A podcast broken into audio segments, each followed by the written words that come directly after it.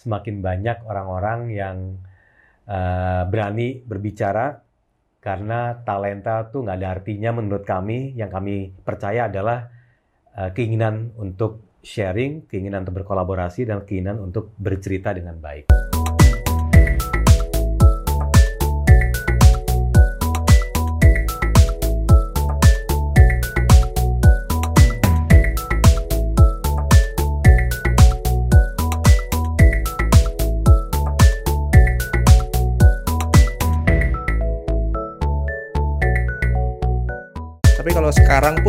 Sebenarnya pandemi belum berakhir gue tetap akan terus berkarya sih.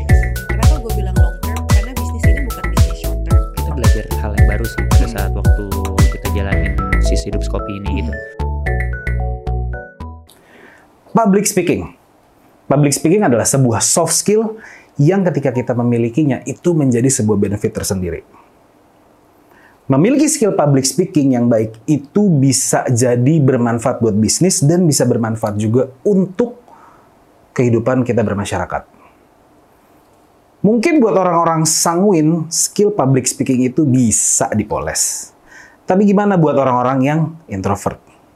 Faktanya, kalau investor pengen tahu, top leader di perusahaan-perusahaan besar itu sadar banget sama yang namanya power dari ilmu komunikasi ini. Pertanyaannya gini, emang orang introvert bisa dilatih untuk public speaking? Gua Ingga Putra, di Pikes gua hari ini, gua bakalan ngobrolin seberapa pentingnya public speaking bisa dalam bisnis, bisa dalam bermasyarakat. Tentunya gue nggak sendiri, gue sama teman-teman gue dari Spikul. Halo, kakak, kakak. Ini agak mengerikan deh, karena uh, uh, tuh kan gue background gini. Karena gue ngobrol di sini sama uh, news anchor, news anchor top ya kan? Bekas bekas. Oh bekas anchor oh begitu. Ada Riri Wardani dan ada Mas Tommy Cokro. Halo selamat datang. Mereka dari Spikul uh, Spikul Indonesia. Cuman mungkin uh, buat investor mungkin mungkin ada yang masih penasaran sama yang namanya Spikul. Coba kita tanya dulu sama kakak. Siapa yang mau jawab? Silakan kakak. Direkturnya dulu. Oh iya. Selamat siang. Selamat siang. Terima kasih sudah hadir. Kursi. Terima kasih. Iya. Terima kasih banyak. Spikul apa? Spikul tuh kita pelatihan public speaking. Jadi kalau mau lihat lebih detail bisa lihat di Spikul uh, bisa dilihat di Instagram @spikul.indonesia. Hmm jadi kami memberikan pelatihan-pelatihan untuk teman-teman nih Udah yang memang ya. menyadari bahwa untuk teman-teman yang memang menyadari bahwa kepentingan komunik pentingnya komunikasi itu gitu. Karena itu tadi seperti kamu sudah sampaikan di openingnya nggak emang penting untuk kita dalam perusahaan dalam bekerja juga penting untuk bersosialisasi. Betul. Opening yang di take sampai berkali-kali. Tapi memang berarti lo mengakui ya kalau pentingnya sebuah komunikasi itu uh, bisa memiliki benefit tersendiri untuk berbisnis. Betul, betul banget. Uh, jadi komunikasi itu salah satunya kan kita bisa gunakan ketika kita bernegosiasi, hmm. misalkan, ketika kita melakukan presentasi. Itu ada trik-trik tertentu tuh, ada hmm. tips-tips tertentu gimana caranya berkomunikasi yang baik supaya misalnya kalau negosiasi akhirnya deal, misalkan. Kalau kita presentasi, gimana caranya kita bisa meyakinkan audiens apa yang kita presentasikan gitu. Tambahannya ada kata. kalau tadi kan dari sisi profesional ya, sisi tapi profesional. intinya uh, ada beberapa elemen lain mungkin kalau boleh nambahin adalah dari sisi komunikasi antar tim sih sebenarnya. Hmm. Karena sekarang nih di digitalisasi, generasi milenial muda ataupun yang profesional makin lama tuh terserap nih hmm. komunikasi lebih banyak nonverbal kan, typing semuanya serba yes, typing. Betul, betul. Jadi semakin tinggi ilmunya, tapi semakin sedikit waktu berkomunikasi secara langsung gitu. Biasanya nonverbal atau melalui teks.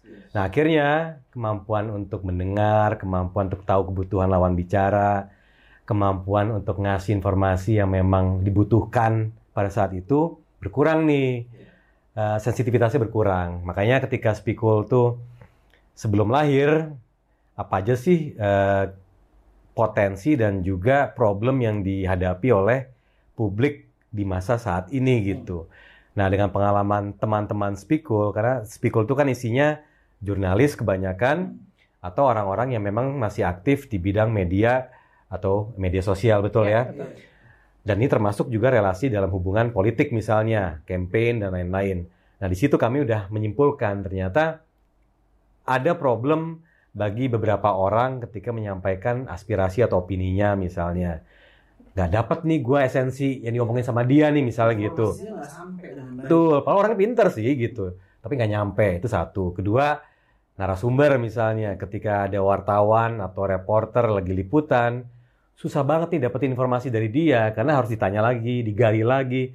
Semakin sering gali berarti artinya adalah narasumber ini tidak mampu untuk menceritakan sesuatu dengan padat dan berisi gitu intinya. Jadi semangat itulah dan problem-problem ini yang kita kumpulin akhirnya melahirkan Spikul.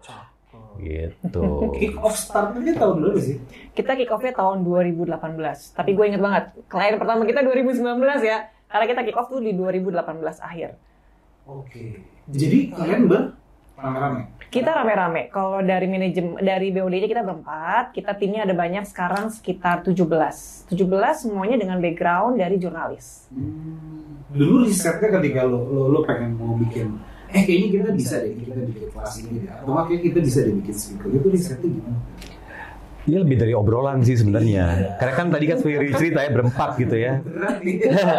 berempat tuh ngobrol gitu. Kita ngobrol eh, kebetulan eh, kami bertiga kayak aku, Riri sama Clara base-nya kan jurnalis gitu ya. Iman base-nya adalah komunikasi, politik dan sosial media nih. Jadi gabungan antara mainstream media dan eh, new media gitu. Pas kita kumpulin ternyata emang bener gitu. Kita butuh pertama narator atau storyteller yang banyak di Indonesia. Karena pemberitaan atau informasi banyak banget yang eh, kami berempat pikir tuh kurang produktif gitu impactnya ke publik.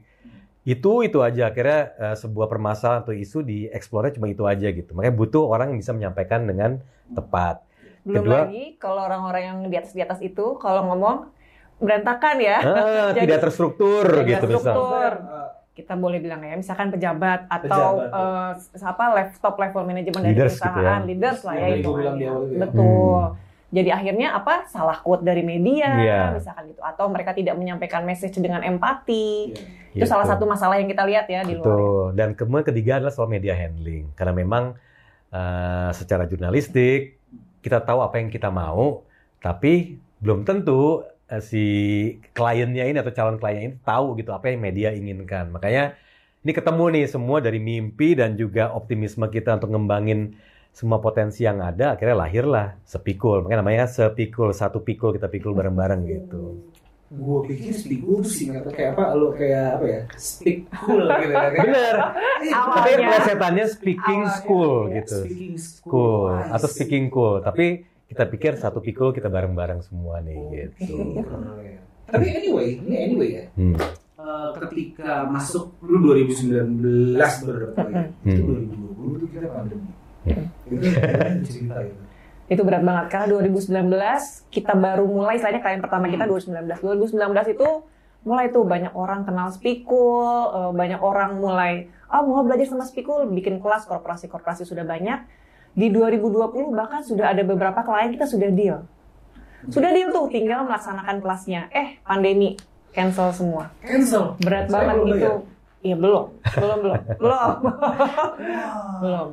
Jadi ya udah karena kan pandemi ya kita memang nggak bisa ngapa-ngapain gitu. Jadi itu eh, akhirnya batal semua dan selama pandemi bisa dibilang kita hampir ada beberapa klien tapi eh, bisa dibilang tipis lah ya tidak sesuai dengan ekspektasi kita gitu. Jadi kita beralih ke Online. online gitu Tapi memang benar sih mas ya. Memang ketika kita masuk ke pandemi itu, secara nggak langsung ya, gue berpikir entah mungkin semua orang sama kali ya.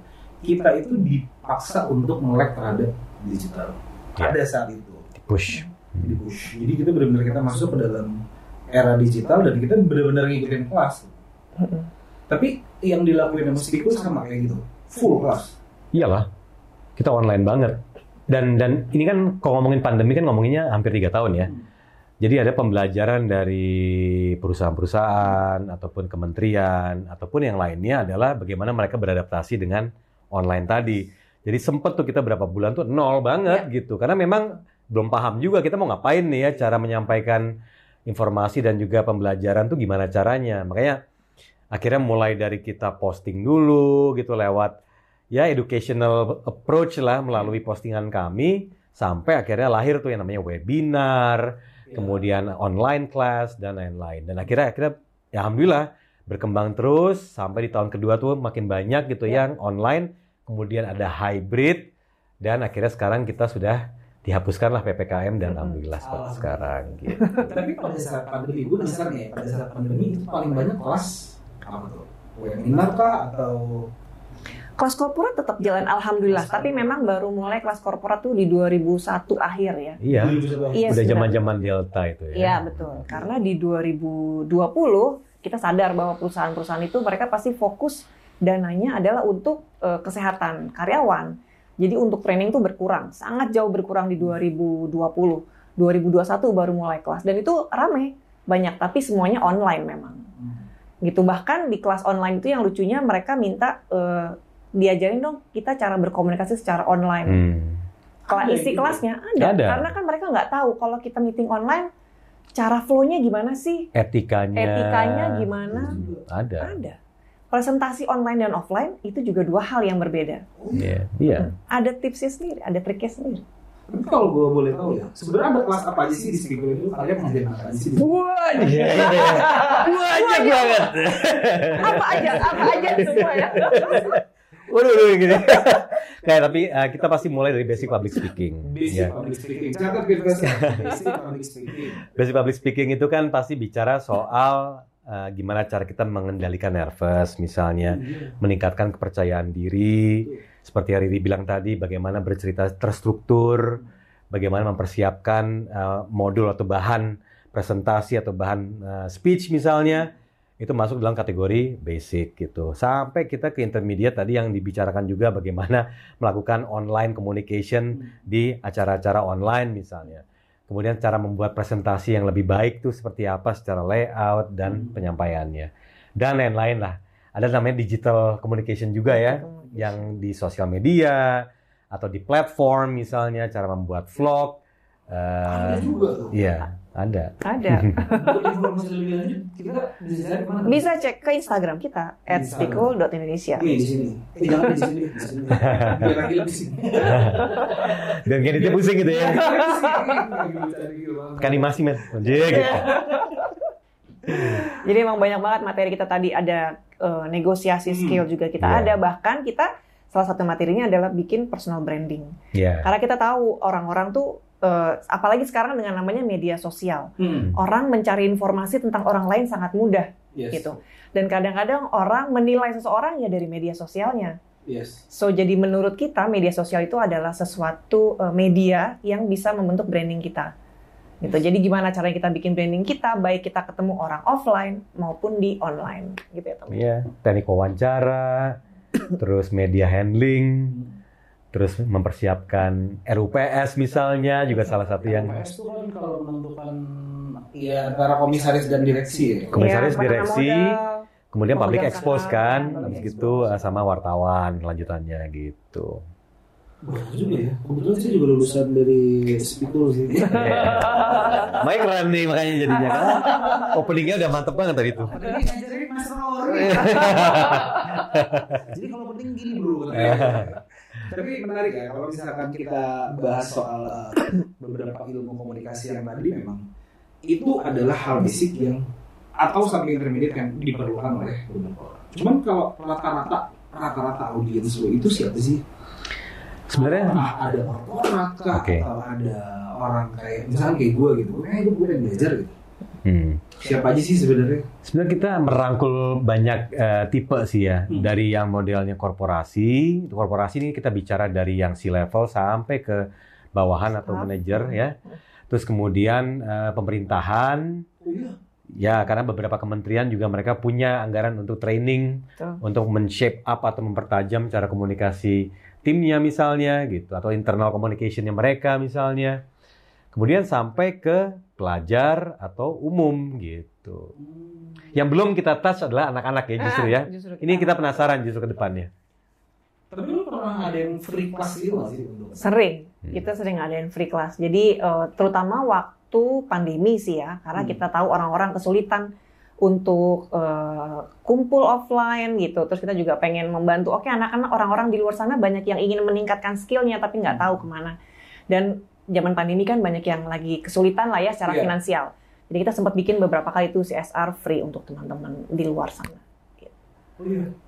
Free. Itu waktu itu di mana waktu itu di Kita waktu itu eh, masih webinar sih bentuknya. Zoom. Zoom. Iya. I see. For free. For Iya. Terus foto Mantap itu. Lu pernah ikut kan? Pernah. Iya. Cuma gua nggak free waktu itu. Makanya dia pas oh, free. Gitu, udah diem dia. Iya, iya. Oh, free kenapa Ikut gua yang nggak tahu free. ya deh.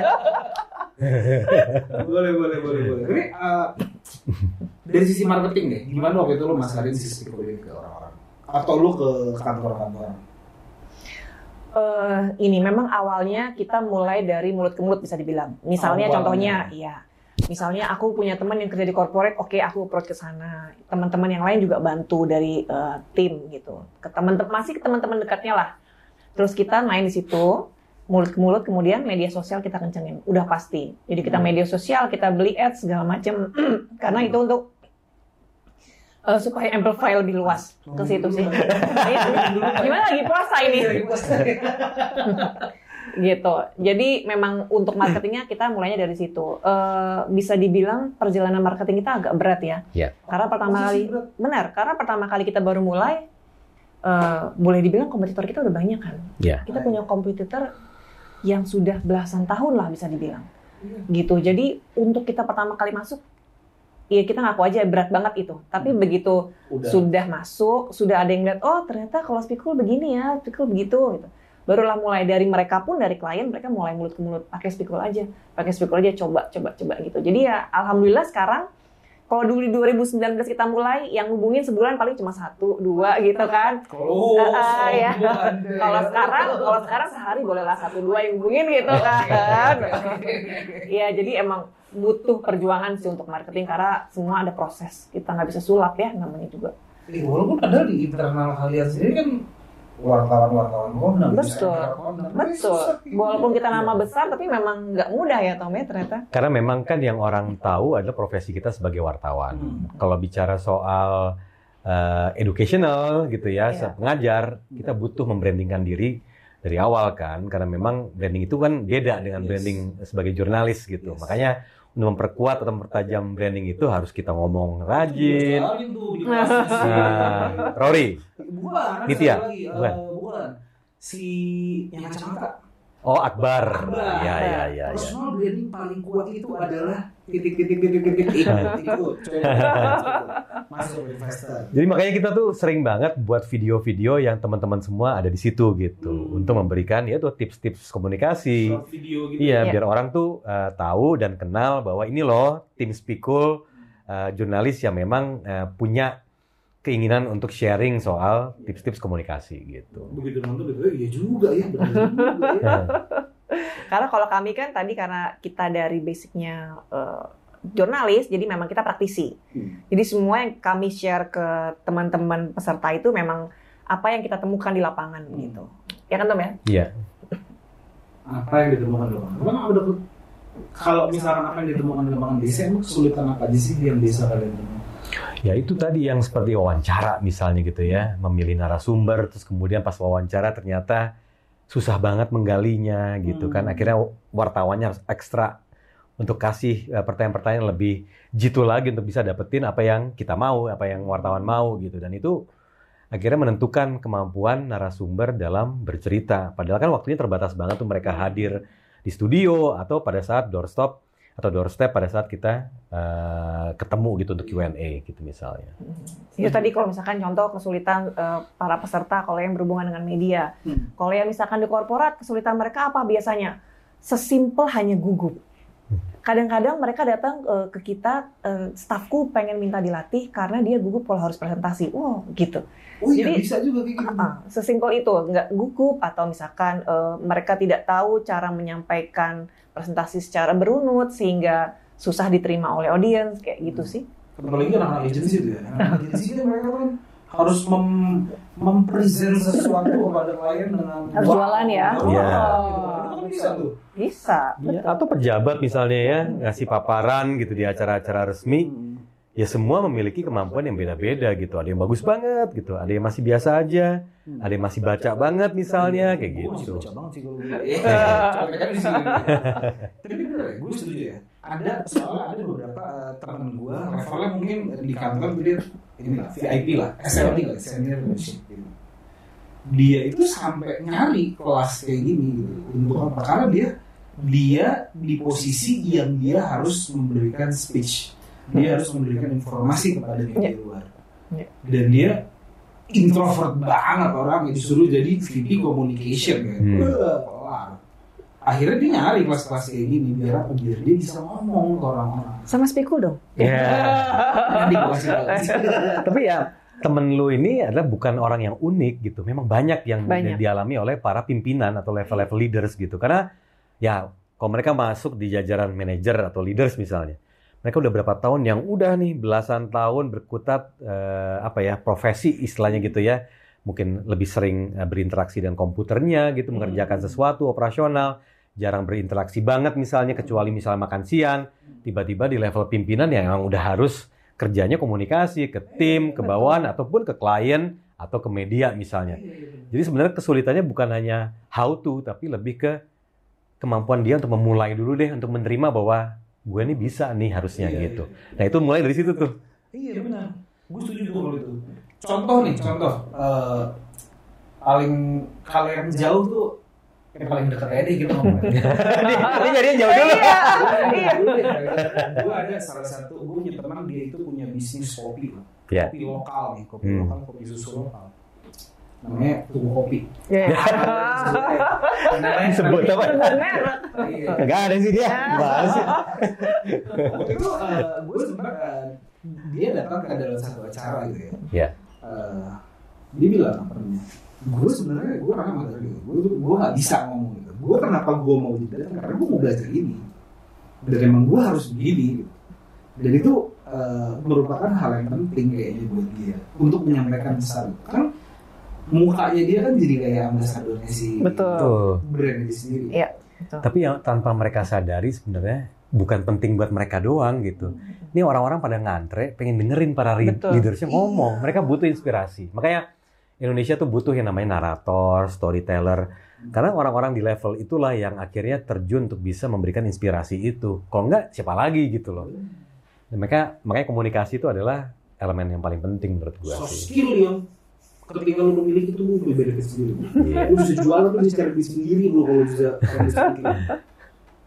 di sisi lain ini ini pertanyaan panjang yang gue baca ya di sisi lain Speak Indonesia melakukan kerjasama nggak sih dengan instansi lain Oh iya dong. Iya, kita pasti ya kita kolaborasi. Jadi Hmm. eh, beberapa yang pernah kita eh, rencanakan, cia. Tapi belum kejadian nih sampai saat ini kita tuh pengen bikin kolaborasi karena sekarang banyak training-training yang lewat online. hmm. Jadi mereka udah punya platformnya gitu. Hmm. Itu salah satu yang eh, kita kolaborasikan. Mungkin- juga ya pernah juga kita kolaborasi dengan perusahaan yang dia ingin webinar bikin webinar umum, Hmm. tapi terus kita sebagai pengisinya. Hmm. Gitu. Itu ada juga. Beberapa sih kolaborasi kita sudah pernah lakukan. gitu Atau bahkan antar lembaga yang memang head to head sama kita industrinya Oh, gitu. oke. Kita juga gabung. Kan kolaborasi ini juga kami pelajari pas lagi pandemi juga karena Hmm. semua kira berpikir kita nggak bisa sendiri-sendiri nih gitu. Iya. Udah waktunya kita Betul. collabs gitu. Nah, nah masuk kan? tapi nih ya kalau ngomongin masalah kolaborasi ini gitu ya Ya. eh, let's say kalau gue bilang lulusan dari si uh, Sepikul Indonesia certified tiba-tiba eh ini valid nih lulusan dari Sepikul nih bisa lah kita ada nggak kayak gitu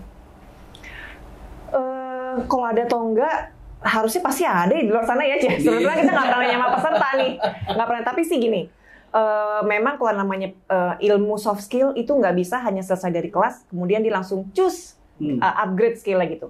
Memang itu adalah skill yang harus terus dilatih, dilatih, dilatih. Jadi setelah, setelah selesai kelas, tugas mereka adalah melatih ilmu yang mereka dapat selama di kelas, Hmm. supaya mereka bisa upgrade. Nah, dari situ nanti baru kelihatan tuh perkembangan mereka seperti apa. Mereka benar-benar melaksanakan step-step yang dispikulasi nggak sih di kelas? Nah gitu. Jadi kalau kami sih yakin ya, kalau teman-teman peserta yang pernah ikut kelas pikul benar-benar menerapkan yang kami kasih, tips dan trik yang kami kasih, insya Allah upgrade lah. Gua gua eh, ini ya, ini ini, ini pengalaman pribadi gue ya, karena gua gua salah satu lulusan. Mantap, Iya, iya, iya, mantap. iya, iya. Eh, ada beberapa banyak, ad- bukan beberapa banyak ya, ada banyak uh, improvement yang gue rasakan dari sisi gue lebih bisa mengerjakan presentasi sekarang. Gue bisa, gue bisa opening lebih baik lagi Iya. dengan gue begini sekarang. Itu jujur itu dari Facebook. Oh, gue bersyukur iya. banget. Terus satu sisi lagi itu gue bisa uh, dengan intinya gini, dengan gue bisa bicara lebih baik lagi, gue bisa menulis lebih baik lagi. Oh gitu. Oke. Yes. Keren. Ternyata ya, ternyata gue gue uh, gue menemukan uh, dengan gue sering melatih uh, gue ngomong kayak gini itu melatih skill writing gue juga. Surprising juga. Jaksel Nah, salah satu klien yang pernah kita ajarin juga ada Tapi satu tersanjung gak sih gue ngomong gitu? tersanjung banget Tersanjung, alhamdulillah, kan makanya. Berarti ilmunya kepake bener kan Ya, betul. Nah salah satu klien kita juga ada yang pernah gitu. Jadi dia memang mau ikut kelas kita waktu Hmm. itu materinya soal presentasi. Karena mereka ingin ikut lomba presentasi. Jadi mereka harus membuat suatu inovasi kemudian inovasinya itu dipresentasikan. Iya. nah itu em, salah presentasi itu menjadi salah satu poin penilaian.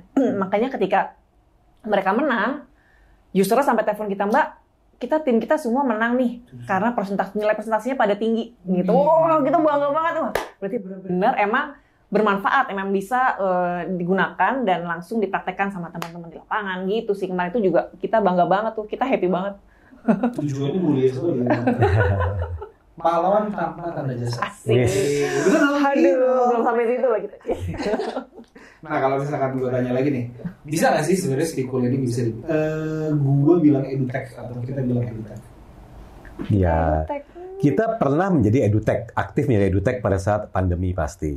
Sekarang eh, tetap bisa karena toh masih membuka kesempatan Untuk untuk, online. online. ataupun hybrid. Karena bagi kami meskipun pandemi sudah mereda gitu PPKM sudah nggak ada gitu, tetap aja potensi untuk bisa merangkul banyak peserta itu melalui online sebenarnya. Terutama yang cross region atau misalnya antar pulau gitu ya dan kebanyakan sekarang event-event di perusahaan juga ngerangkulnya pengennya yang banyak-banyak pesertanya gitu. Akhirnya ya udah hybrid gitu modelnya. Nah jadi ya edutech masih menjadi bagian dari Sepikul. Bukan murni edutech tapi ya karena toh kita masih konvensional pun Ya, dilakukan gitu. Tapi tetap kalau gue boleh tambahin dikit, kenapa offline tetap kami pertahankan? Karena namanya ilmu komunikasi memang banyak hal-hal yang berhub- yang lebih baik dilakukan ketika offline. ya. Gitu. Karena kan ada gesture ada segala macam sementara kalau bentuknya kita online nggak Hmm. terlalu kelihatan kan kita terbatas hanya sampai di sini ketemu orang gitu Yes. Emosinya dapat gitu. iya kalau offline ya jadi kita Offline. bisa pegang-pegangan oke Iya. Dulu ada juga tuh cerita yang menarik tuh. Emosi itu tidak bisa disampaikan. Oh, masa gue ngobrol sama si stand up comedian. Hmm. Enak nggak kalau ngelawak di apa di online? Kagak ada enak-enaknya. gue udah ngelawak, tawanya delay gitu. ya. mending ketawanya delay kan kita kalau komunikasi pengennya ngelihat lawan bicara dong Iya. bayangin kalau kita kelas offline kelas offline Yes. pesertanya 20 semuanya peserta matiin layar dipanggil nggak ada yang nyaut nggak tahu lagi pada ngerjain apa atau lagi pada ke mana gitu kan emang agak sulitnya eh, kendala kalau di kelas online tuh Iya, seperti gue itu. ngebayangin sih kalau misalnya disuruh di tes gitu lagi kelas gitu kan, offline gitu ya. Nah, kadang-kadang kan etika juga bermasalah ya. Betul. ini bukan masalah matiin kamera doang kadang-kadang kameranya hidup dianya rebahan di tempat tidur begini gitu bener-bener begini gitu. Dan itu kelihatan terjadi gitu. itu terjadi. Terjadi. Terjadi. Jadi kalau misalnya kita suka lihat nih yang ada di posting-posting di media lucu-lucuan tuh meme yang dia berdiri cuma pakai celana pendek itu terjadi di kelas kita. Tapi setidaknya kalau itu masih berusaha ya, Iya, tampil iya, oke di iya, bagian betul, atas gitu, betul. masih pakai celana pendek. Oke. Iya. Kalau kita bawah iya. Ke- Ke depannya eh, lo bakalan ada project apa nih di situ? Siapa yang mau jawab? Ya. Gue dulu, ya udah. Oke, eh, Spikul ini kan eh, sejak eh, akhir tahun ya kita ya, akhir tahun itu menamakan jadi Spikul Institute. Tadinya Spikul Indonesia, sekarang Oke. jadi Institut. Kenapa Institut? Karena memang eh, setelah kami berkolaborasi dengan sejumlah pihak, kami melihat ada potensi yang bisa kami tambahkan tuh di layernya Spikul selain kelas-kelas yang tadi kami sampaikan. Contohnya adalah misal kolaborasi dalam pembuatan workshop misalnya, atau bahkan event, event yang ada workshopnya juga gitu. Dan ini sudah aktif selama Ya. beberapa eh, bulan terakhir juga. Terus kemudian kami juga di tahun politik ini juga ingin terjun langsung untuk menjadi eh, apa ya bukan trainer aja tapi konsultan konsultan dalam Konsultan berkomunikasi. komunikasi. Ya. Ya. Eh, karena itu Tapi nggak tadi tutup buat politik juga sih sebenarnya. Iya. Kalau misalkan buat corporate juga, Juga bisa. bisa.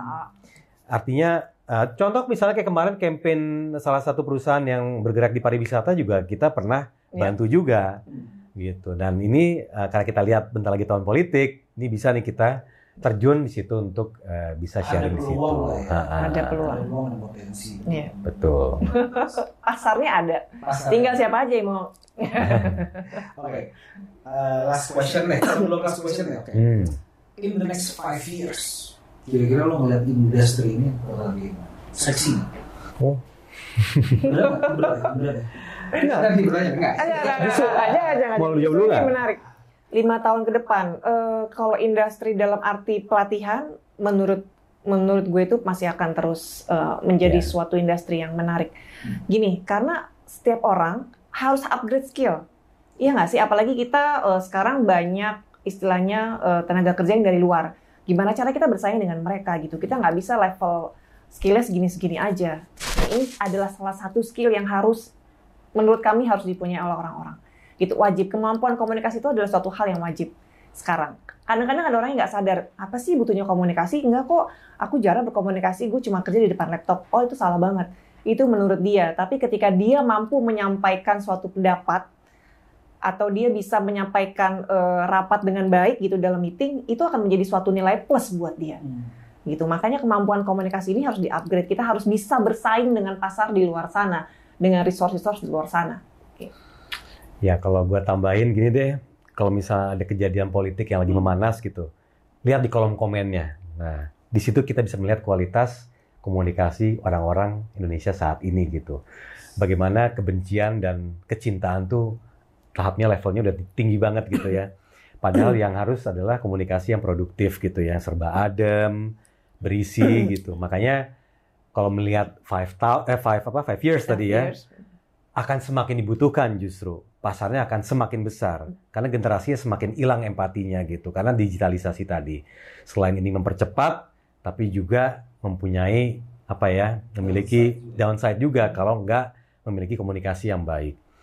Karena sekarang gini eh, banyak orang-orang yang eh, sifatnya oposisi misalnya memiliki tingkat komunikasi yang lebih baik dibanding orang-orang yang bekerja. Sehingga publik nggak bisa paham ini orang kerjanya ngapain aja sih? gitu. Akhirnya headline-headline di news atau di berita tuh ya segitu aja gitu. Nah makanya sekarang dengan adanya Spikul, mudah-mudahan Spikul berada di lingkaran yang membuat kualitas komunikasi Komunikasi akan lebih jauh lebih baik sehingga muncullah orang-orang Indonesia yang makin banyak sebagai storyteller atau narator. Dan mengeluarkan komunikasi yang empati. Kalau menurut gue Mm-mm. itu yang banyak hilang sekarang ya, Mm-mm. komunikasi dengan empati. Itu sih. Wah satu lagi sih, Apa tuh? kita mau punya buku kan? Oh iya. Ditunggu lagi. Ditunggu lah. Lagi masa produksi kita rencananya akan mengeluarkan buku eh, tentang apa Tom? Ya pokoknya mau di spill nih? ya, iri, iri, iri, iri, iri, iri. supaya dikit. Jadi kita akan siap tentang eh, salah satunya dari isi buku itu adalah pentingnya komunikasi gitu. Eh, apa namanya pengalaman teman-teman jurnalis nih gitu komunikasi yang baik seperti apa tapi tidak hanya komunikasi di media yang akan kita bahas di buku itu jadi nanti berbagai macam komunikasi secara general Itu nanti akan ada di bukunya Bukunya Spikul. Oh. Jadi kalau kita kalau udah terbit di buku itu bisa dibeli di nanti Nah, nanti lah, Oh, nanti, nanti dong. nanti. Ini dalam pro- proses produksi. Produksi. Masih- Tapi udah di- itu dikurasi sama teman-teman wartawan semua. Eh, mud- nanti ya mudah-mudahan pokoknya masih proses produksi aja Sebelum gue tutup, any last word dari Spikul Institute. Eh, kalau dari gue, Spikul Institute, em, kita lebih ingin mengajak teman-teman di luar sana sih. Kami lebih ingin mengajak teman-teman di luar sana untuk yuk belajar komunikasi yang baik gitu. Eh, karena tadi yang sudah dijelaskan di- sama Tommy juga komunikasi digital itu penting. eh, kita jar kita jarang sekarang berkomunikasi dengan benar menurut gua. Kan sekarang tuh kalau di sosmed kan kalau udah enggak enggak, kalau udah iya iya, tapi nggak pernah ngasih why-nya gitu unsur why-nya. Jadi orang-orang yang nongol di media gitu, kadang-kadang orang-orang yang udah mainin aja nih vibe-nya atau frekuensi yang serba panas ini gitu. Nah, Spiko melihat bahwa ini nih kita harus naikin empati, tapi juga nanti outputnya adalah komunikasi yang lebih produktif gitu sih.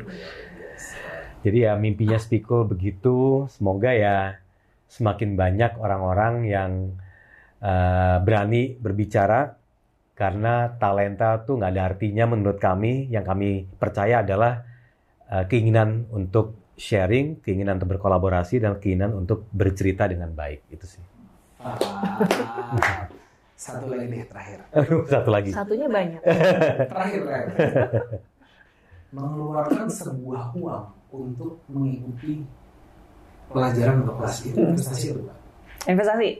Ini Investasi dong. Investasi kan dengan kita mengeluarkan uang untuk pelatihan, apa yang terjadi? Kita upgrade skill. Upgrade skill apa yang terjadi? Mungkin level kita di perusahaan bisa naik. Iya kan? Jadi investasi. Jadi investor, kalau kalian ngejar uang terus, itu nggak ada habisnya. Cuman kalau kalian perbanyak value, yang namanya uang itu nanti ngikut. Oke, thank you banget Mbak Rini dan Mas Tommy. Thank you, udah thank boleh you. boleh mampir ke sini, udah boleh ngobrol-ngobrol santai. Seneng bareng banget. Thank you. Kalau Thank gitu you, kita undur diri aja ya. Kita pamit. Gua Ingga Putra. Riri Wardani. Dan gue Tommy Cokro. Sampai jumpa di Pikes minggu depan. Yeah. Dadah.